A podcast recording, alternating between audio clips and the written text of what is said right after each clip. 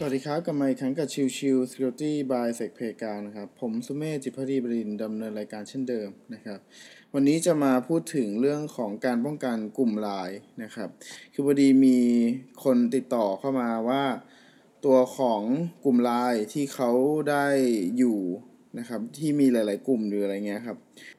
ตัวของกลุ่มเหล่านั้นเนี่ยมีการ enable ตัวของเว็บหรือ QR code นะครับเพื่อให้ตัวของ กลุ่มเนี่ยสามารถนำคนเข้ามาได้ง่ายขึ้นนะครับ สิ่งสำคัญที่มันเกิดขึ้นคือ เมื่อตัว QR code นั้นหลุดไป มันกลายเป็นว่าคนแปลกๆ คนที่ไม่รู้จักอยู่ดีๆ ก็เข้ามาในกลุ่มนะครับ ซึ่งพอเป็นแบบนั้นเนี่ยมันเลยกลายว่าจากกลุ่มที่มันรับก็กลายเป็นกลุ่มที่ไม่รับอีกต่อไป ซึ่งไอ้ตรงจุดนี้มันเป็นจุดสำคัญนะครับ เพราะว่าเนื่องด้วยพอเอ่อผมเข้าใจว่า พื่อให้มันง่ายต่อการต่อการใช้งานของกลุ่ม ก็มีความเป็นไปได้ที่อาจจะต้อง enable ตัวของ QR code เพื่อให้ตัวของการเข้าใช้งานง่ายขึ้น ซึ่งการจะ enable QR code หรือตัวลิงก์หรือตัว message หรืออะไรก็แล้วแต่ครับ ที่จะทำให้ง่ายขึ้นต่อการ invite ครับ มันก็ง่ายขึ้นต่อคนที่จะเข้าถึงได้เช่นกัน แล้วซึ่งจากกลุ่มที่เป็นกลุ่มปิด มันก็จะกลายเป็นกลุ่มเปิดสาธารณะนั่นเองนะครับ ถ้ามองเป็นอย่างนั้นโดยดังนั้นเนี่ยความเป็นไปได้ที่จะเกิดขึ้น คือลิงก์นี้อาจจะตกไปอยู่ในมือของคนที่พยายามหาประโยชน์จากไลน์หรืออะไรเงี้ยครับ ก็อาจจะใช้ช่องทางนี้ในการพยายามเข้าถึงกลุ่มต่างๆ แล้วก็พยายามจะโพส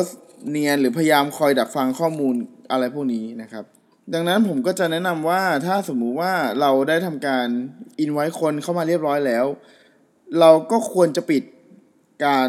ใช้งานตรงจุดนั้นซะนะครับ วิธีการปิดของตัวการอินไว้เนี่ยง่ายมากนะครับ ให้ไปที่มุมขวาบนของกลุ่มนะครับ แล้วก็เลือก setting จากนั้นเสร็จเนี่ยมันจะมี invite by link or QR code นะครับ ให้ติ๊กออกนะครับ มันก็จะเป็นการ disable การให้อนุญาต การใช้งาน QR code หรือลิงก์ในการที่จะเข้าร่วมกลุ่มนะครับ อีกอันหนึ่งที่จำจำเป็นอาจจะต้องตรวจสอบก็คือลักษณะของคนภายในกลุ่มนะครับ ว่าไอคนภายในกลุ่มที่มีอยู่ณปัจจุบันตอนนี้เนี่ยมีใครอยู่บ้าง มีคนที่น่าสงสัยไหม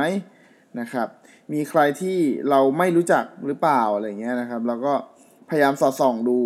เพื่อจะป้องกันในเรื่องของการที่คนที่ไหนก็ไม่รู้เข้ามาแอบฟัง การสนทนาของคนภายในกลุ่มนะครับก็วันนี้ฝากไว้เป็นทริคเล็กๆสำหรับในการป้องกันการโดนสแปมภายในกลุ่ม Line นะครับ ก็วันนี้ฝากไว้เท่านี้ขอบคุณทุกท่านที่เข้ามาติดตามแล้วพบกันใหม่สำหรับวันนี้ลากันไปก่อน สวัสดีครับ